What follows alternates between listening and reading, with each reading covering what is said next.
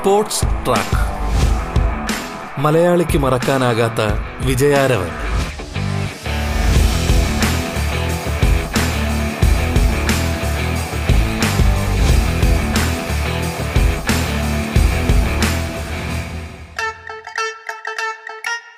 നമസ്കാരം പ്രിയ ശ്രോതാക്കളെ. Radio Kerala sports ട്രാക്കിലേക്ക് സ്വാഗതം.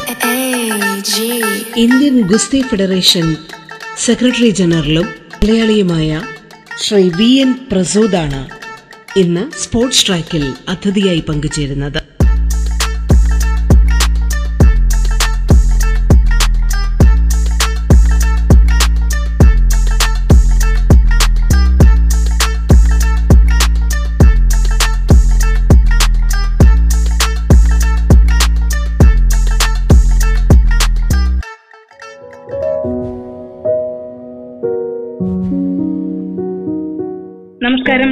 ശ്രീ വി എൻ പ്രസൂദ് സ്വാഗതം.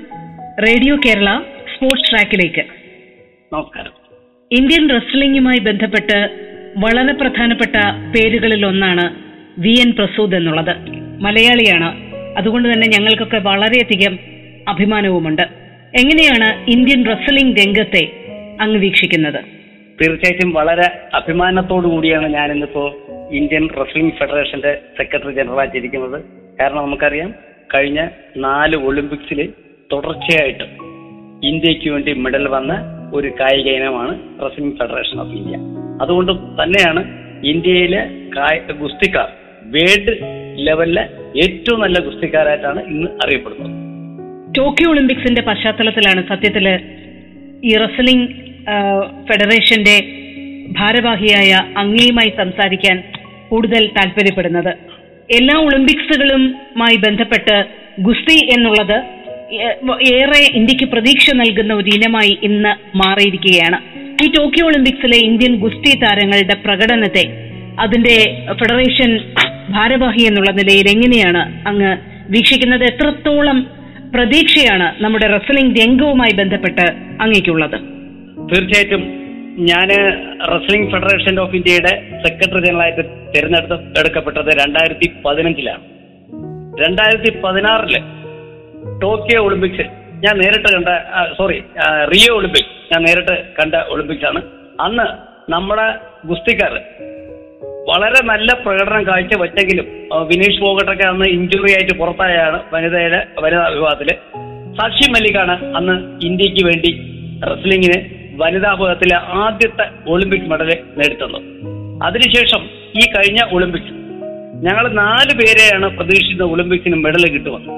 തീർച്ചയായിട്ടും നമുക്കറിയാം അൻപത്തി മൂന്ന് കിലോയിൽ പങ്കെടുത്ത വിനേഷ് ഫോഗട്ട് വേൾഡ് നമ്പർ ഒന്നാണ് പക്ഷെ നിർഭാഗ്യരം എന്ന് തന്നെ പറയേണ്ടി വരും. എനിക്ക് ഇന്നിപ്പോ എനിക്ക് കിട്ടിയ ന്യൂസ് അന്ന് ഞാൻ അപ്പോൾ തന്നെ അദ്ദേഹം ആ കുട്ടിയുടെ പെർഫോമൻസ് മോശമായപ്പോ ഞങ്ങൾ കോച്ചിനോട് വിശദീകരണം ചോദിച്ചു.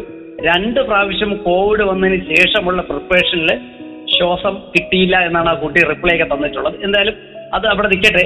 എന്തായാലും ഒളിമ്പിക്സിന് കഴിഞ്ഞ ലണ്ടൻ ഒളിമ്പിക്സിന് ശേഷം വീണ്ടും രണ്ട് മെഡൽ ഗുസ്തിയിൽ കൂടി ടോക്കിയോ ഒളിമ്പിക്സിൽ നേടാൻ സാധിച്ചു. മാത്രമല്ല ഏഴ് മെഡൽ ഇന്ത്യയ്ക്ക് നേടിയപ്പോൾ രണ്ട് മെഡലും ഗുസ്തിയിലാണെന്നുള്ളതും വളരെ സന്തോഷമുള്ളതാണ്. അതിനകത്ത് പറയുകയാണെങ്കിൽ ഞങ്ങൾ ആദ്യത്തെ ഞങ്ങളുടെ ഒരു പ്രതീക്ഷ വിനീഷ് ഫോഗട്ടായിരുന്നു അതിലാണ് ഞങ്ങൾക്ക് ഒരു പ്രതീക്ഷയിൽ മങ്ങലേറ്റതെങ്കിലും. ഈ പറഞ്ഞ രവികുമാർ വളരെ വളരെ നമ്മൾക്ക് ഒരു നമ്മുടെ ചെറുപ്പക്കാരനാണ്. അദ്ദേഹം പങ്കെടുത്തിട്ട് എല്ലാ മത്സരങ്ങളും ഇന്റർനാഷണൽ മെഡൽ കിട്ടിയ ആളാണ്.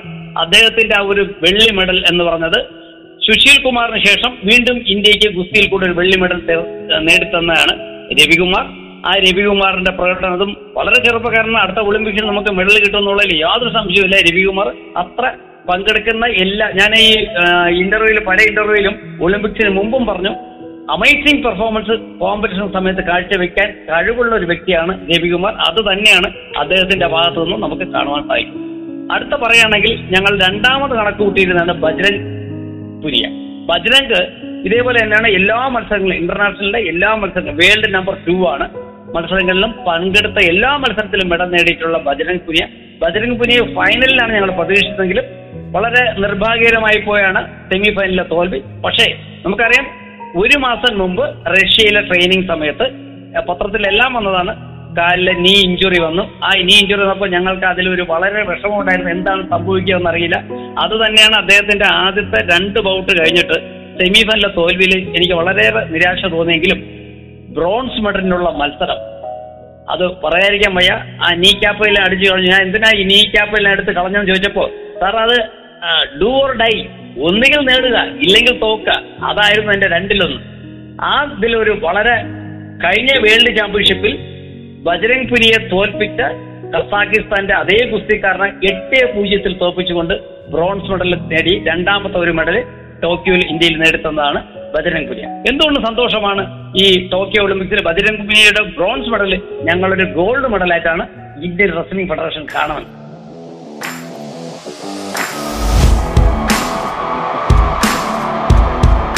Sports track. മലയാളിക്ക് മറക്കാനാകാത്ത വിജയാരവൻ.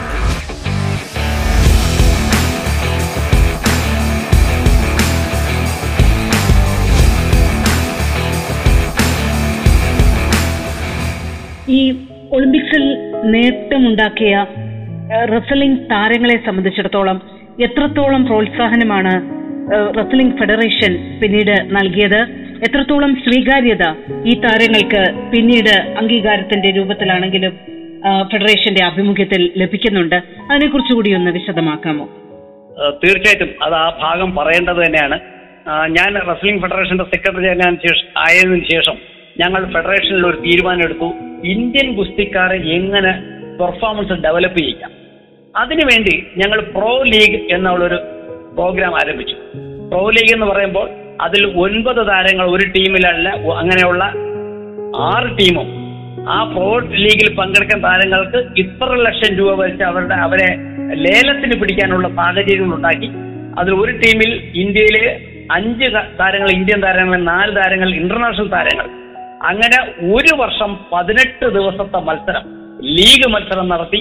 ആ ലീഗ് മത്സരത്തിൽ കൂടി തന്നെ ഇന്ത്യയിലെ ഗുസ്തിക്കാർക്ക് ഒരു ഓരോരുത്തർ ലേവൽ ലേലം വിളിക്കുമ്പോൾ നാൽപ്പത്തിരണ്ട് ലക്ഷം അൻപത് ലക്ഷം വരെ ഒരു ലിമിറ്റേഷൻ കൊടുത്തിരുന്നു. മിനിമം പത്ത് ലക്ഷം. അപ്പൊ അങ്ങനെയുള്ള പറഞ്ഞ സാമ്പത്തിക നേട്ടങ്ങൾ നേടുവാനുള്ള ഒരു അവസരം കൂടി കൊടുത്തു. അങ്ങനെ മൂന്ന് വർഷം തുടർച്ചയായിട്ട് ഞങ്ങൾ ഈ ഒളിമ്പിക്സിന് മുമ്പ് മൂന്ന് വർഷം തുടർച്ചയായിട്ട് അങ്ങനെ ലീഗ് നടത്തി പതിനെട്ട് ദിവസമുള്ള മത്സരം മൂന്ന് വർഷം നടത്താൻ നടത്തിയാൻ സാധിച്ചു. മാത്രമല്ല അതിൽ കൂടെയുള്ള സാമ്പത്തിക നേട്ടം അല്ലാതെ തന്നെ wrestling federation of India international പ്രധാന കളിക്കാർക്ക് ഒരു വർഷം മുപ്പത് ലക്ഷം കൊടുത്തു. രണ്ടാമത് സെക്കൻഡ് ബി ഗ്രേഡ് വരുന്നവർക്ക് ഇരുപത്തഞ്ച് ലക്ഷം സി ഗ്രേഡ് വരുന്നവർക്ക് ഇരുപത് ലക്ഷം കൊടുത്തു. അതേസമയം ദേശീയ മത്സരത്തിൽ ഗോൾഡ് മെഡൽ വരുന്നവർക്ക് ഇരുപത് ലക്ഷം സിൽവർ മെഡൽ സീനിയറിന് പതിനഞ്ച് ലക്ഷം ബ്രോൺസ് വരുന്നവർക്ക് പത്ത് ലക്ഷം. പിന്നെ അതനുസരിച്ച് ഞങ്ങൾ താഴോട്ട് ജൂനിയർ സബ് ജൂനിയർ അങ്ങനെ അണ്ടർ ഫിഫ്റ്റീൻ വരെ പതിനഞ്ച് വയസ്സിൽ താഴെയുള്ള കുട്ടികൾക്ക് വരെയുള്ള സാമ്പത്തിക ആനുകൂല്യം കൊടുക്കാൻ. അത് ഈ പ്രോ ലീഗ് വഴി കിട്ടിയ സാമ്പത്തിക സഹായം ഇത് കുട്ടികൾക്ക് വേണ്ടി വീതിച്ചു കൊടുക്കുകയായിരുന്നു. അത് തന്നെയാണ് ഈ ഇന്ത്യയുടെ ഒരു പ്രധാനമായിട്ടുള്ള ഇവന്റായ ഗുസ്തി. ഇത്രയും ഇന്ത്യയിൽ വളരാനും അത് വലിയൊരു കായിക ഇനമായി മാറുവാനും സാധിച്ചു ഇപ്പോ വി എൻ പ്രസൂദ് എന്ന പേര്. മലയാളിയായ വി എൻ പ്രസൂദ് എങ്ങനെയാണ് ഗുസ്തി രംഗവുമായി ബന്ധപ്പെട്ട് ഇത്രയധികം താല്പര്യം അങ്ങക്ക് ഉണ്ടായത്?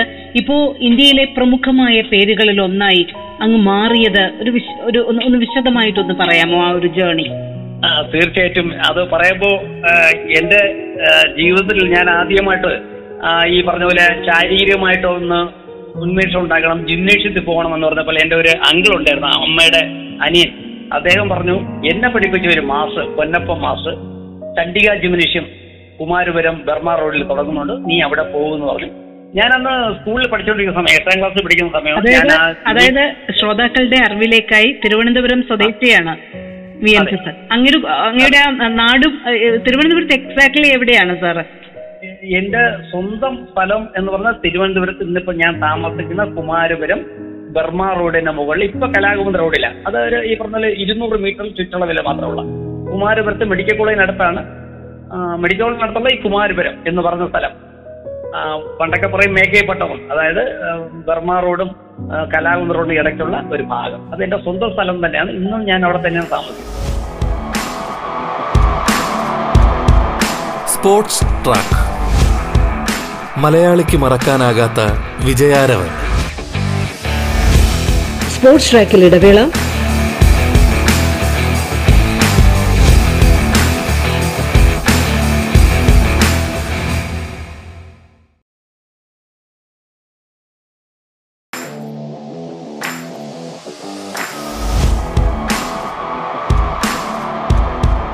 Sports track. മലയാളിക്ക് മറക്കാനാകാത്ത വിജയാരവൻ. ഇന്ത്യൻ ഗുസ്തി ഫെഡറേഷൻ ഭാരവാഹിയും മലയാളിയുമായ ശ്രീ വി എൻ പ്രസൂദാണ് സ്പോർട്സ് ട്രാക്കിൽ അതിഥിയായി പങ്കുചേരുന്നത്. ഈ- ഈ ഗുസ്തിയോട് സത്യം പറഞ്ഞാൽ നമ്മുടെ നാട്ടിൽ അത്ര പ്രചാരം ഉണ്ടായിരുന്ന ഒന്നല്ല ഗുസ്തി. അല്ല.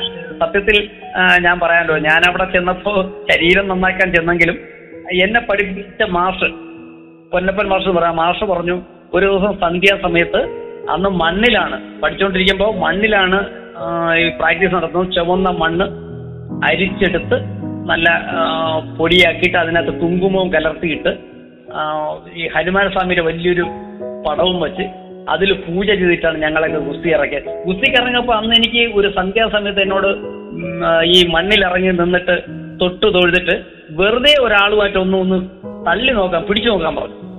ആ ഒരു വല്ലാത്ത അവസ്ഥ ഇന്നും എന്റെ മനസ്സിലുണ്ട്. അന്ന് ഞാൻ ആ ആളിനെ എടുത്ത് അടിച്ചു. എങ്ങനെ അടിച്ചെന്ന് എനിക്കറിയില്ല. അന്ന് എങ്ങനെയെങ്കിലും ഒരാളിനെ തള്ളി ഇടണമെന്നുള്ള തള്ളി ഇട്ടു. അദ്ദേഹത്തിന്റെ കാലത്തൊട്ട് വീട് കയറ്റി. അദ്ദേഹം പഠിപ്പിക്കുന്ന പാഠമാണ് ഞാൻ ഈ പറഞ്ഞ ഇങ്ങോട്ട് ആൾ ഇന്ത്യ ഇന്റർനാഷണൽ വെള്ളി മെഡലും ഇന്ത്യൻ കമ്പൈൻഡ് യൂണിവേഴ്സിറ്റിയുടെ മെമ്പർ ആകാനുമുള്ള ഭാഗ്യം എനിക്ക് ഉണ്ടായത് രാവിലെയും വൈകുന്നേരവും പ്രാക്ടീസ് തന്നിരുന്നു അദ്ദേഹം. കാര്യം കോളേജിലോ സ്കൂ- സ്കൂളിൽ പഠിക്കുന്ന കാലത്ത് സ്കൂളിൽ പോകും രാവിലെ പ്രാക്ടീസ് കഴിഞ്ഞ് സ്കൂളിൽ പോകും അന്നല്ല ചുമന്ന മണ്ണ് ഈ ശരീരത്തിൽ അത്രയും മാറിപ്പോകത്തില്ല കുളിച്ചാൽ പോലും. വൈകുന്നേരം ആകുമ്പോൾ വീണ്ടും പ്രാക്ടീസ്. ആദ്യം എനിക്ക് മെഡൽ കിട്ടുന്നതിന് മുമ്പൊക്കെ വീട്ടിലൊക്കെ അച്ഛനൊക്കെ വളരെയേറെ വഴക്ക് പറഞ്ഞിട്ടുണ്ട്. എട്ട് മണിയാകുമ്പോൾ പതുക്കെ ചുവന്ന മണ്ണ് പറ്റുമെങ്കിൽ അതേ കൂടെ കയറി വരും. ശരീരം ഉണങ്ങിക്കഴിഞ്ഞാലേ കുളിക്കാൻ പറ്റത്തുള്ളൂ. പക്ഷെ ആദ്യത്തെ എന്റെ മെഡൽ കിട്ടിക്കഴിഞ്ഞപ്പോൾ അച്ഛൻ വളരെ സന്തോഷിച്ചു. പിന്നെ എന്റെ എല്ലാ മത്സരത്തിനും എന്റെ അച്ഛൻ കൂടെ വരുമായിരുന്നു. അത്ര വലിയൊരു പ്രോത്സാഹനം അച്ഛൻ തന്നിട്ടുണ്ടായിരുന്നു. അത് കഴിഞ്ഞിട്ട് ഈ പറഞ്ഞ പോലെ സ്കൂൾ തലത്തിൽ പത്താം ക്ലാസ്സിൽ പഠിക്കുന്ന ആൾ ഇന്ത്യ സ്കൂൾ മീറ്റിൽ പങ്കെടുത്തിട്ടുണ്ട്. അത് കഴിഞ്ഞിട്ട് plus one sorry plus one ഒന്നല്ല അന്ന് പ്രീ ഡിഗ്രി ആയിരുന്നു. പ്രീ ഡിഗ്രി ഞാൻ ട്രിവാൻഡ്രത്ത് എം ജി കോളേജിലാണ് പഠിച്ചത്. എം ജി കോളേജിൽ പഠിക്കുമ്പോൾ ആദ്യത്തെ വർഷം all India university fourth place വരികയും രണ്ടാമത്തെ വർഷം അത് സിൽവർ മെഡൽ ആകുകയും ചെയ്തു. അന്ന് ആൾ ഇന്ത്യ യൂണിവേഴ്സിറ്റിക്ക് മീററ്റ് നടന്ന ആളിന്റെ ഇന്ത്യ ഞാൻ ഈ മേജർ ട്രെയിനെ ബാക്ക് സാൾട്ടും അടിച്ചു. നോർത്ത് ഇന്ത്യക്കാരുടെ ഏറ്റവും വലിയൊരു സപ്പോർട്ട് കിട്ടിയ ഒരു അവസരം ഇന്ന് മറക്കാൻ പറ്റില്ല. പിന്നെ തുടർച്ചയായി ഞാൻ ഡിഗ്രിക്ക് എസ് എൻ കോളേജിൽ ചെമ്പഴന്തിയിലായിരുന്നു അവിടെയൊക്കെ എന്നെ അഡ്മിഷൻ തന്ന് അവിടുത്തെ കായിക അധ്യാപകർ വിളിച്ചുകൊണ്ട് പോയായിരുന്നു. അവിടെയും രണ്ട് വർഷം തുടർച്ചയായിട്ട് ഞാൻ ആൾ ഇന്ത്യ യൂണിവേഴ്സിറ്റി മെഡൽ വന്നു. കേരളത്തിലെ ഒരു യൂണിവേഴ്സിറ്റിയിൽ ഒരു ആൺകുട്ടികൾ ഇതുവരെ ആ ഒരു മെഡൽ ഒരു പ്രാവശ്യം പോലും കിട്ടിയിട്ടില്ല. അത് കിട്ടാത്തതിന്റെ വിഷമം ഞാൻ ഇപ്പോഴും പറയുന്നു. രാവിലെയും വൈകുന്നേരത്തുള്ള അർപ്പണബോധത്തോടുള്ള പ്രാക്ടീസിന്റെ കുറവാണ്. ഒരു ആൾ ഇന്ത്യ യൂണിവേഴ്സിറ്റി മത്സരത്തിൽ പങ്കെടുക്കുമ്പോൾ കുറഞ്ഞത് അറുപത്തിയഞ്ച് പേരെങ്കിലും നമ്മളോടൊപ്പം മത്സരിക്കാൻ നിൽക്കും. അവരിൽ നിന്ന് മത്സരിച്ച് മത്സരിച്ചാണ് ഒരു മെഡൽ നേടുക. അതിനുള്ള അവസരം ഉണ്ടാക്കിയത് എന്റെ ഗുരുനാഥനും എന്റെ എന്നെ പഠിപ്പിച്ചിട്ടുള്ളവരും അത് മാത്രമല്ല എന്റെ അച്ഛനും എന്നെ സപ്പോർട്ട് ചെയ്ത എന്റെ ഫ്രണ്ട്സും പിന്നെ ദൈവത്തിന്റെ ഭാഗ്യം കൂടെയാണ് ഇതൊക്കെ നേടാൻ സാധിച്ചത്.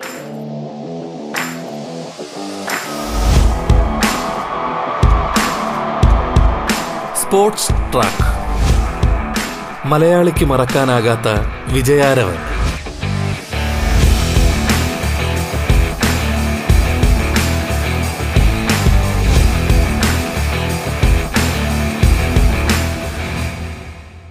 ഏറ്റവും പ്രധാനമായിട്ടുള്ള കാര്യം. ഇപ്പം അങ്ങയുടെ ഒരു ചെറുപ്പകാലത്ത് റസലിംഗുമായി ബന്ധപ്പെട്ട് അങ്ങ് പോകുന്നു.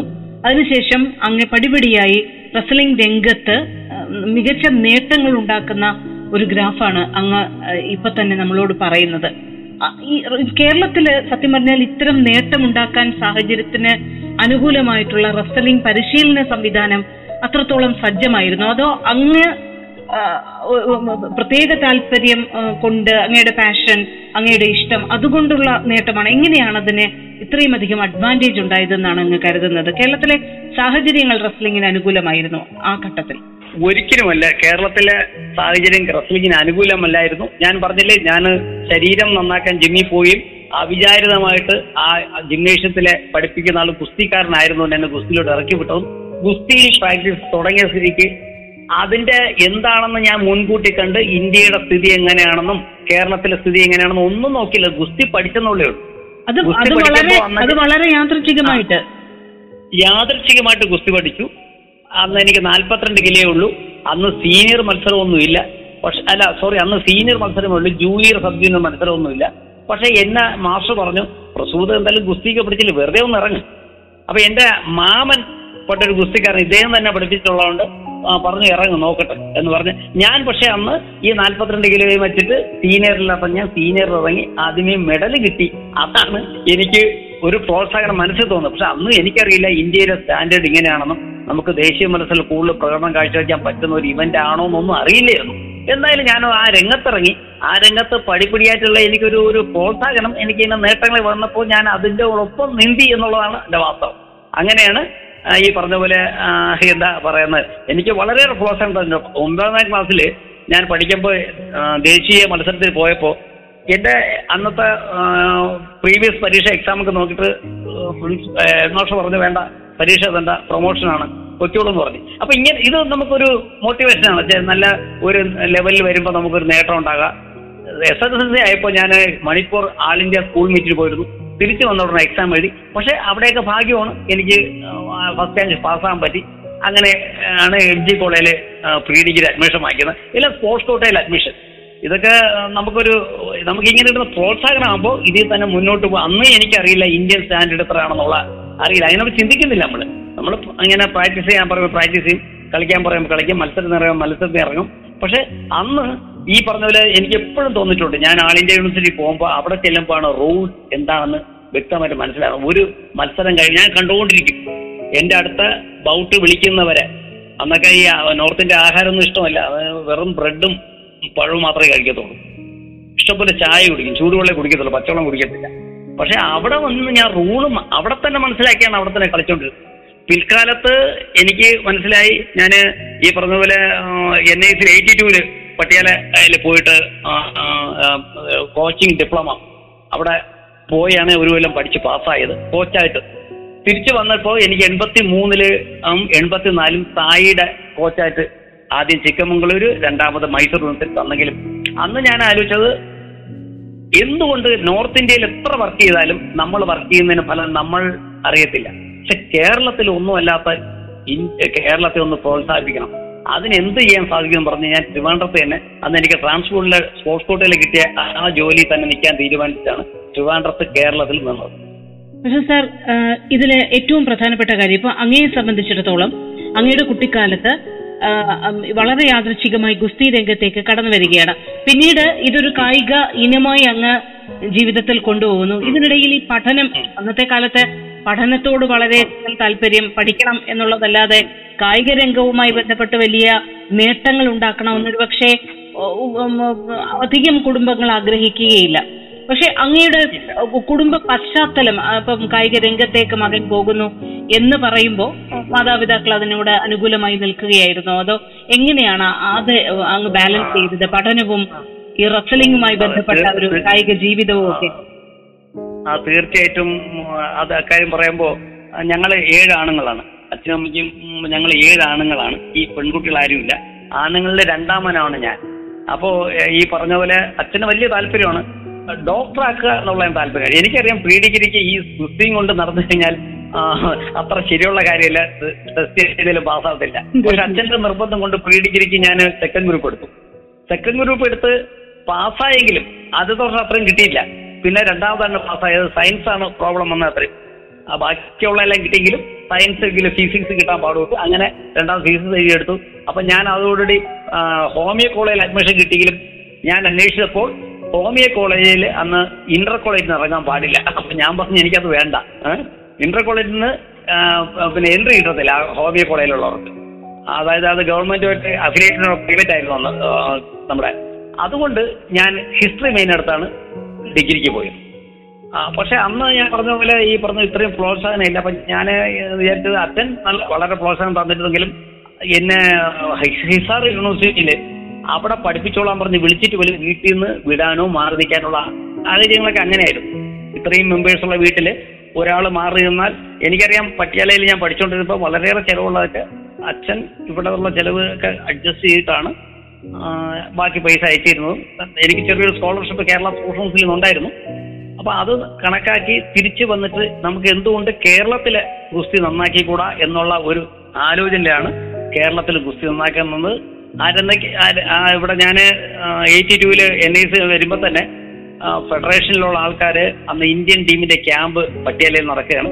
അപ്പൊ അവർക്ക് എല്ലാം എന്നെ അറിയാം. എന്റെ അവിടുത്തെ നാഷണൽ പെർഫോമൻസ് അനുസരിച്ച് എന്നെ അറിയാമെന്നുള്ളതുകൊണ്ട് പ്രസൂത് ഇത് കഴിഞ്ഞാൽ ഉടൻ തന്നെ ആക്റ്റീവായിട്ട് ഈ രംഗത്ത് നിൽക്കണമെന്ന് പറയും സത്യത്തിൽ എക്സിക്യൂട്ടീവ് കമ്മിറ്റിയിലേക്ക് എന്നെ തെരഞ്ഞെടുക്കുന്നത് ഞാനില്ലാത്ത ഒരു കമ്മിറ്റിയാണ് ഫെഡറേഷൻ ഡൽഹിയിൽ തെരഞ്ഞെടുത്തിട്ട് എന്നെ ഇൻഫോം ചെയ്തത്.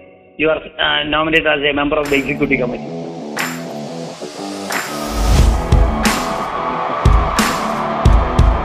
sports track മലയാളിക്ക് മറക്കാനാകാത്ത വിജയാരവൻ ഫെഡറേഷൻ ഭാരവാഹിയും മുൻ കായിക താരവുമായ ശ്രീ വി എൻ പ്രസൂദാണ് അതിഥിയായി പങ്കുചേർന്നത്. സ്പോർട്സ് ട്രാക്കിന്റെ ഇന്നത്തെ അധ്യായം പൂർണമാകുന്നു. നമസ്കാരം.